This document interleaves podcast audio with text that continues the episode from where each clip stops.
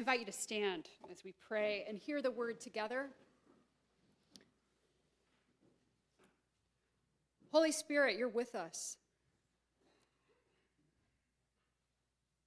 We submit our ears, our physical ears, and our spiritual ears to the word you have for us today. Would you move amongst us and speak to us? Open our heart to hear your word to us today so that we might be transformed more in the likeness of Jesus, our Savior, our healer, our sanctifier, and our coming King. We pray in Jesus' name, amen. So, our reading today is from the Gospel of John, as it has been through our Lenten series on the signs. And today we hear the third sign John chapter 3, verses 1 through 16. After this, there was a festival of the Jews, and Jesus went up to Jerusalem. Now, in Jerusalem, by the sheep gate, there is a pool called in Hebrew Bethesda, which means house of mercy which has five porticos. In these lay many invalids, blind, lame, and paralyzed. One man was there who had been ill for 38 years. When Jesus saw him lying there and knew he had been there a long time, he said to him, Do you want to be made well?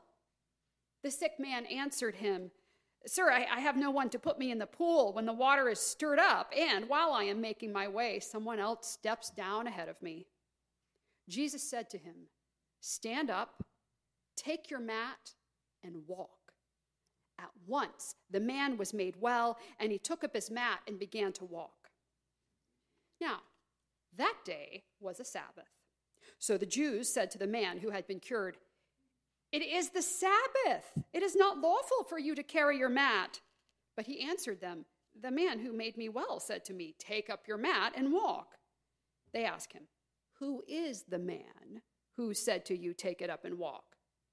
Now, the man who had been healed did not know who it was, for Jesus had disappeared into the crowd that was there. Later, Jesus found him in the temple and said to him, See, you have been made well. Do not sin anymore, so that nothing worse happens to you. The man went away and told the Jews that it was Jesus who had made him well. Therefore, the Jews started persecuting Jesus because he was doing such things on the Sabbath. But Jesus answered them My Father is still working, and I also am working. For this reason, the Jews were seeking all the more to kill him because he was not only breaking the Sabbath, but was also calling God his own Father, thereby making himself equal to God. The gospel of our Lord. Praise to you, Lord Jesus Christ. You can be seated.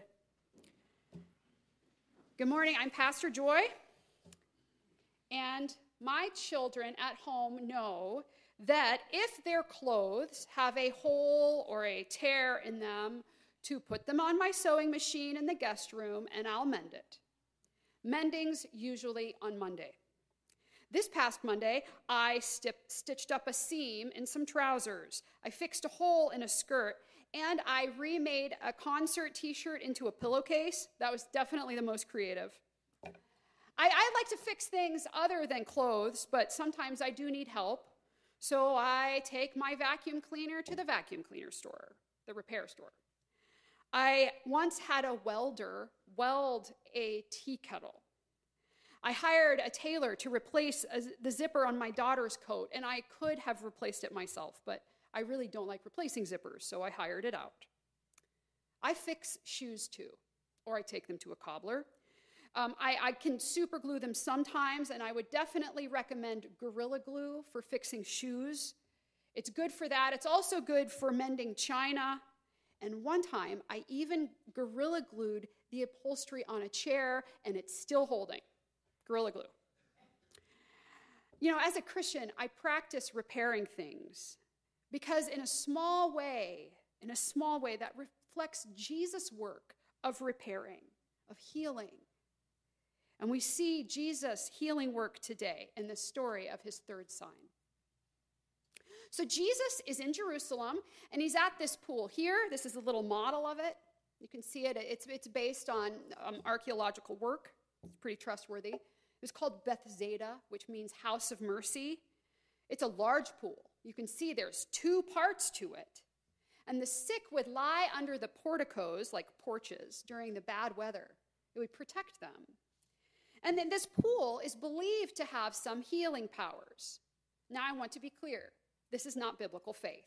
It's not taught in the Old Testament, but the popular superstition was that when the water was stirred, the one who got in first would be healed. Sometimes we call this kind of belief folk religion, sort of like that there isn't a 13th floor on a skyscraper. Or maybe you or someone you know has buried a statue of St. Joseph upside down in your yard in order to sell your home. That's folk religion. This belief wasn't formally associated with the Jewish teachings of the day, but it was commonly held by many people who were seeking some hope hope for healing. And whenever the water would, in the pool would stir, which was likely because it was fed by a spring and the spring would gush in new water periodically, people would clamor to the pool to be healed. Competition was tough. But nevertheless, it was a nice place to rest if you were an invalid. Water, shade. And here in our story today, we have a man paralyzed for 38 years not from birth. So he's, he's lived before he was paralyzed. He's been paralyzed for 38 years and he's waiting by the pool. And in the first century, when the life expectancy was about 48 years, this man is getting up there. And Jesus goes straight to him. Do you want to become well? I mean, this is kind of an obvious question, you know. Do you want to become well? I, I mean, do you, do you, guy who, who can't walk, who can't earn a living, who can't go to the bathroom or get clean by himself, who can't procure his own food, do you want to become well? The man doesn't answer the question. He's not like, yes, obviously, duh, that's why I'm here. Of course I want to get well. Instead, he gives excuses to Jesus. He says why he can't get well. He can't get well because he's alone. I have no one to put me in the pool, he tells Jesus. Think about it. He's surrounded by people, and he has no one. So he can't get to this supposed source of wellness on his own. But, and he notes this, even if he did have someone to help him, he knew what was ha- would happen. He was a realist, he'd seen it before. The people who were more mobile would scoot on in first. But still, he's waiting. He's hoping that someday, somehow, this magical pool of water might heal him. And in the meantime, he can sit in the shade and beg. But we know that that water doesn't heal, even if he had someone to help him, even if they got there first. I, I will say that this man was at the wrong place for healing. The pool does not heal. When I think about this story now, I am very glad to live in the 21st century. People who are paralyzed still suffer, but it is so much better. My husband's cousin Ryan was paralyzed from an accident when he was 16 years old. He struggled. Recovery was really tough. But Ryan was able to get around. He had a specialized van and he was even able to continue playing sports because he joined a quad rugby team. Sometimes that's called murder ball. There's a documentary about it. It's really violent but fun to watch. So, but because of, so Ryan was able to live a better life than, than this man at the pool. And also because of the American with Disabilities with Act, Ryan was able to get into buildings on ramps and find a bathroom he could use by himself, and take the elevator upstairs. And, these sort of cultural progressions honor the image of God in people with disabilities. It's much better for people with disabilities today now than it was in the first century. But I have to tell you, Ryan was never healed from his paralysis. And maybe we wonder why. Why are some people healed and some people aren't?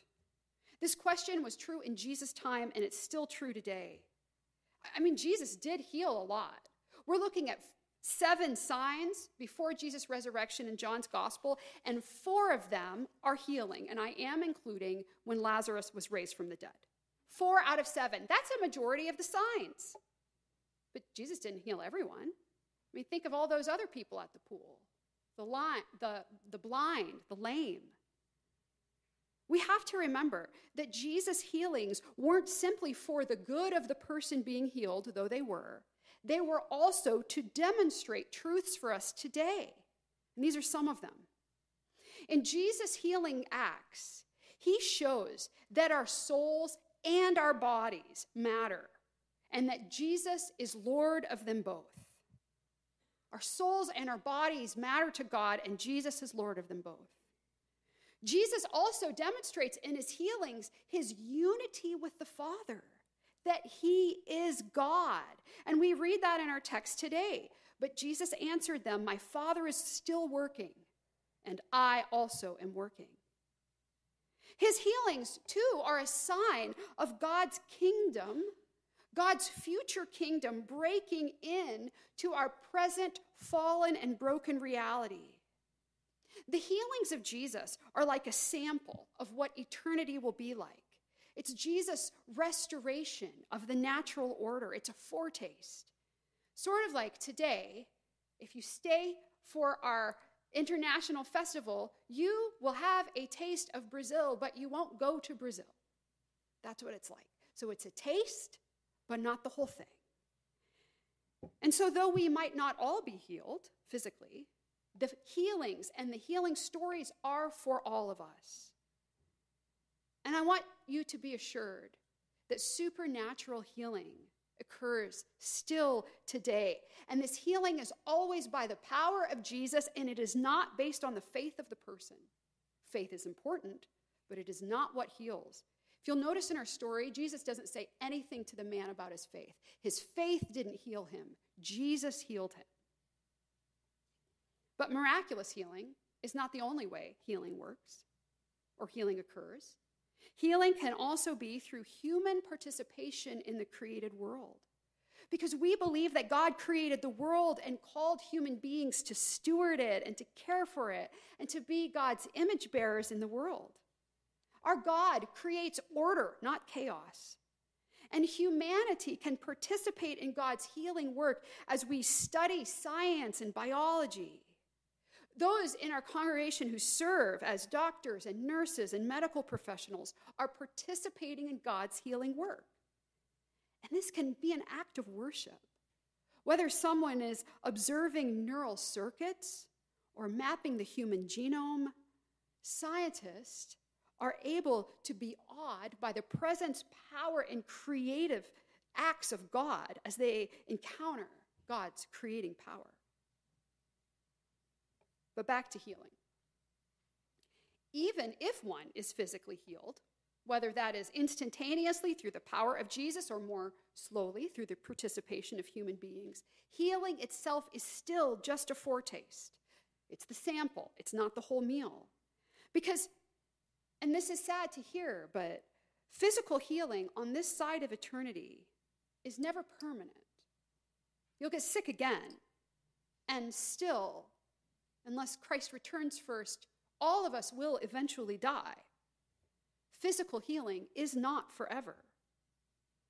But thankfully, Jesus' healing signs are about life now and in the world to come. And this is good news. It's good news for all of us, no matter where we are in regards to physical health.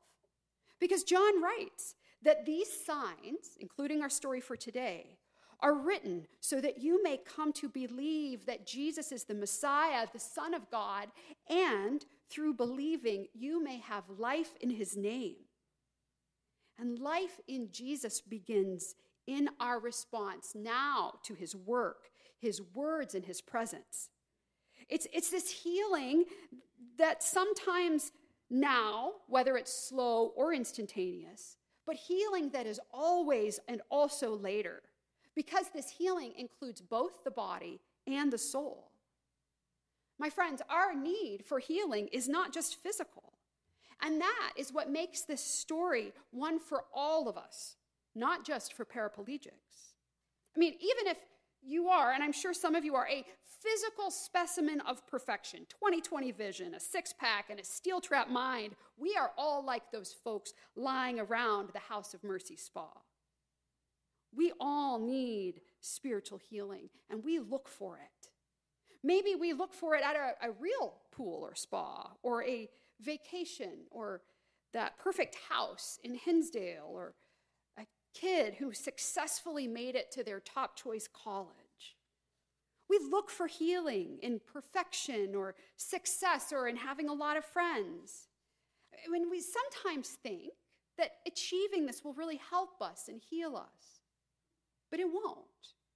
At least not for long, and definitely not for eternity.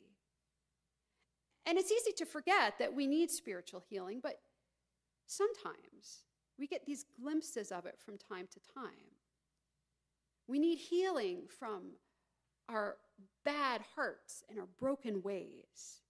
And we can experience and feel this differently, but maybe one of these is going to resonate with you. You know, the wave of loneliness when you're surrounded by people? That's a need for healing. You know, that 40 minutes you spend swiping through videos on your phone, and then you realize and, and wonder why you just allowed an algorithm to control your time? Those times when you watch the news and you feel helpless, and, and you try to pray, but you feel like exhausted, and, and you wonder, God, do you hear me? We need healing from frustration about life for the past two years, frustration that for some has evolved into a simmering anger that you don't know what to do with. We need healing from joylessness. And I know this because I see it in people's faces. We need healing for something that I, I don't actually know the name of it, but I call it that blah feeling. It's like when you watch a movie in the morning and then you leave your basement and the sun seems too bright and reality seems too boring. This need for spiritual healing has been called by a philosopher the, the terrible flatness of the everyday. We need healing because sometimes we're just disappointed in reality. And, and maybe you're 38 or 45 or 52 and you realize that your options in life are rapidly diminishing and you are not as cool as you used to be.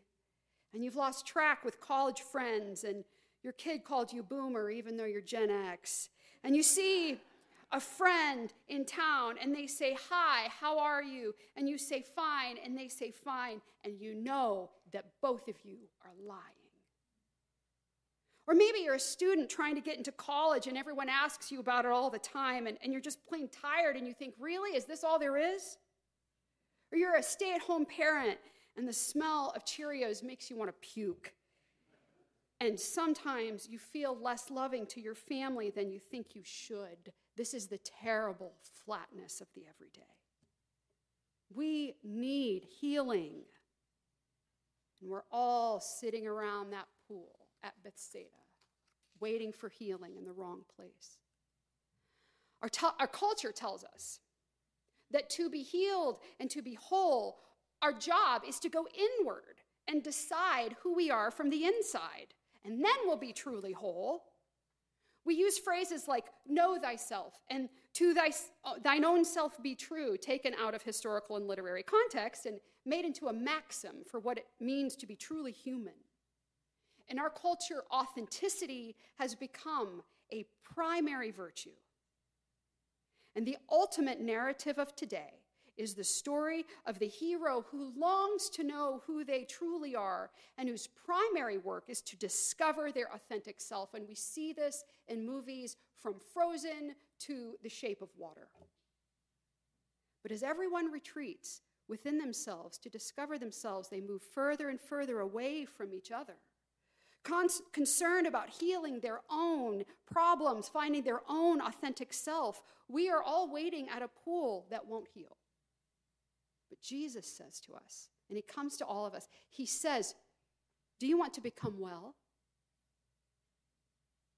And without receiving a clear answer, Jesus heals this man. This man has been waiting for 38 years for healing in the wrong place. Wrong place.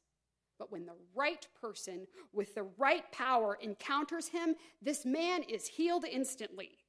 There's zero drama in this part of the text, right? This is like the most amazing part, and it has the least drama. It's super subtle. He's just suddenly healed. It's done. And he stands up, and he doesn't need physical therapy, and he doesn't need anyone to assist him. His muscles are strong, and he picks up his sleeping mat, which is like not like a mattress, but like a little mat made from palm leaves.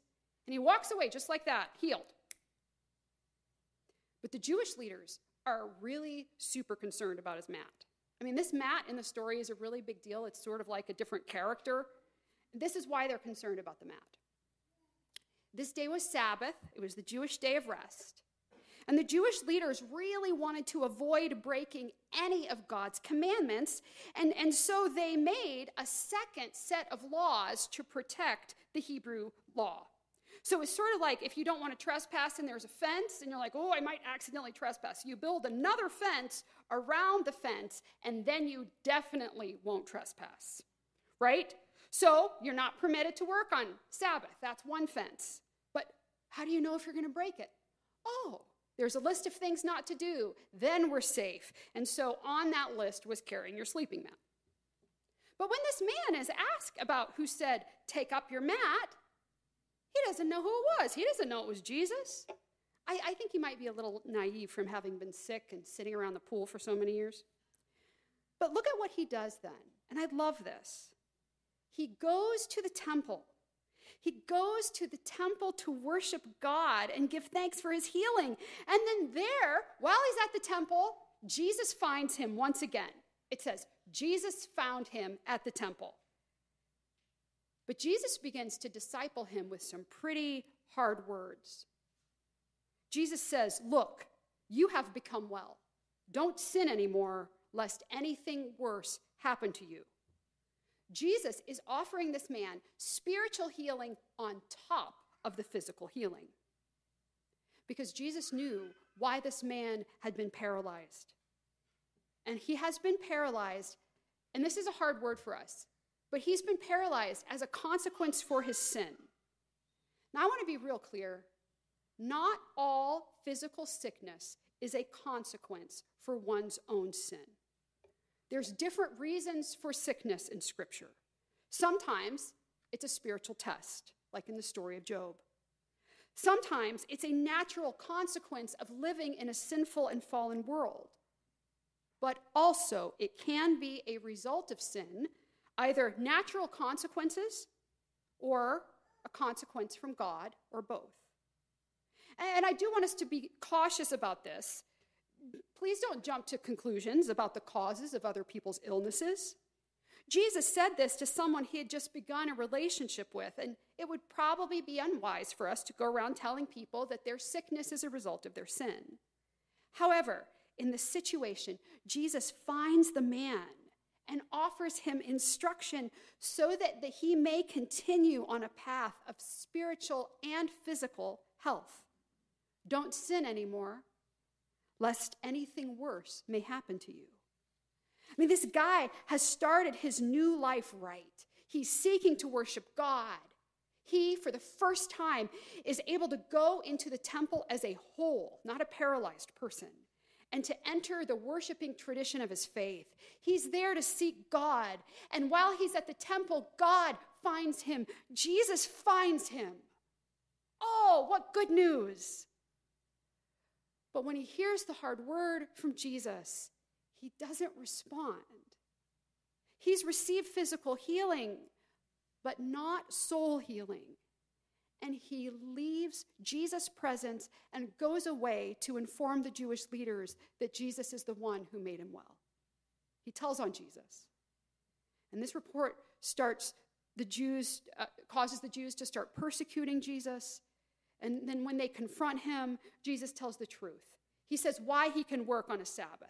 It's because, he says, the Father is always working to sustain the universe, and so am I. Jesus healed this man. He was able to enter the temple. He had this opportunity to follow Jesus, to become one of those disciples that, that appears here and there in the gospel story afterwards. But he doesn't. He receives physical healing, but not soul healing. And he doesn't stop sinning. Something worse happened to him, I'm afraid. I feel bad about the story. I don't like how it ends. But this story provides us an opportunity to see the choice we all have.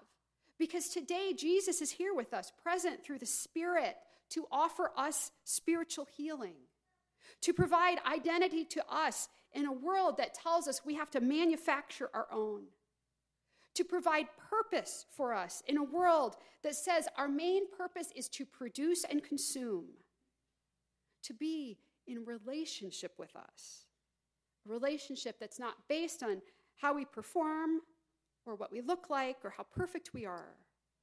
And we need this relationship in a world in which relationships are commodified used to provide professional or sexual opportunities without true friendship and without true love.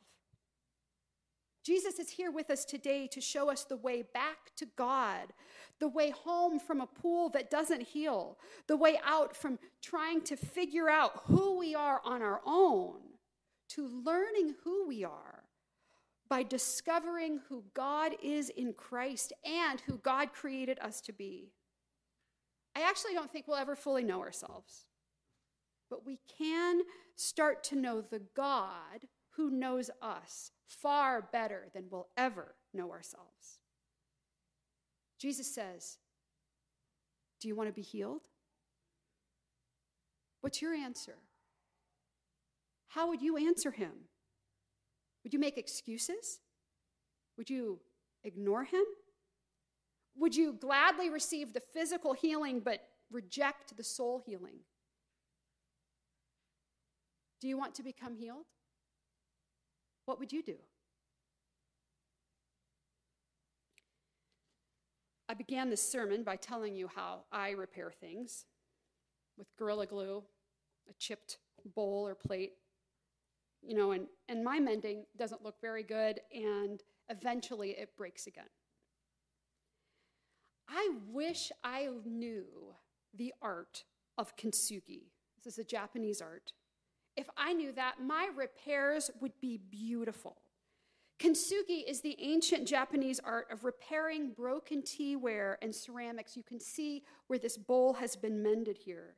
And when a broken cup is repaired with this technique, the, the result is something more beautiful, more valuable, and stronger than the original. The mending is done with gold, that's kin, and it's connected, tsugi, kintsugi. And this art allows tea sets to be passed down from generation to generation, becoming more beautiful with each repair. The art of kintsugi is challenging and it takes a long time. Repairs can take anywhere from two weeks to two months, and complex repairs can take a year. In other words, I can't do this on a Monday. I think that Jesus' healing is like kintsugi. He takes our bad hearts and our broken ways and he transforms them into something new and something good and something more beautiful than before. And so when Jesus says, Do you want to be healed? My hope is that all of us say yes and then we submit ourselves into God's art of kintsugi, this both instantaneous yet lifelong change of discipleship, because some healing is instantaneous and other healing is lifelong, but it is all beautiful in the end. Do you want to be healed? Are you willing for Jesus, the Lord of creation who never stops working? never stops working to repair you body and soul because he is ready. Are you?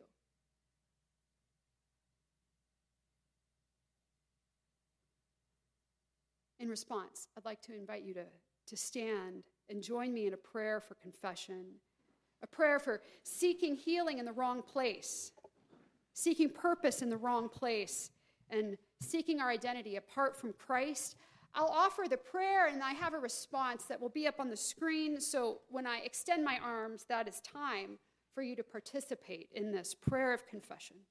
Let's pray. Jesus, we confess that we've too often gone to the wrong places for healing. We've believed in healing pools that have no warrant. We've spent far too much time waiting for healing from the wrong source. Heavenly Father, forgive us for seeking healing apart from you. Jesus, we live with many comforts. We live with most or all of our physical needs met. We live with a relatively high amount of success, but still we feel empty. Still, we feel incomplete.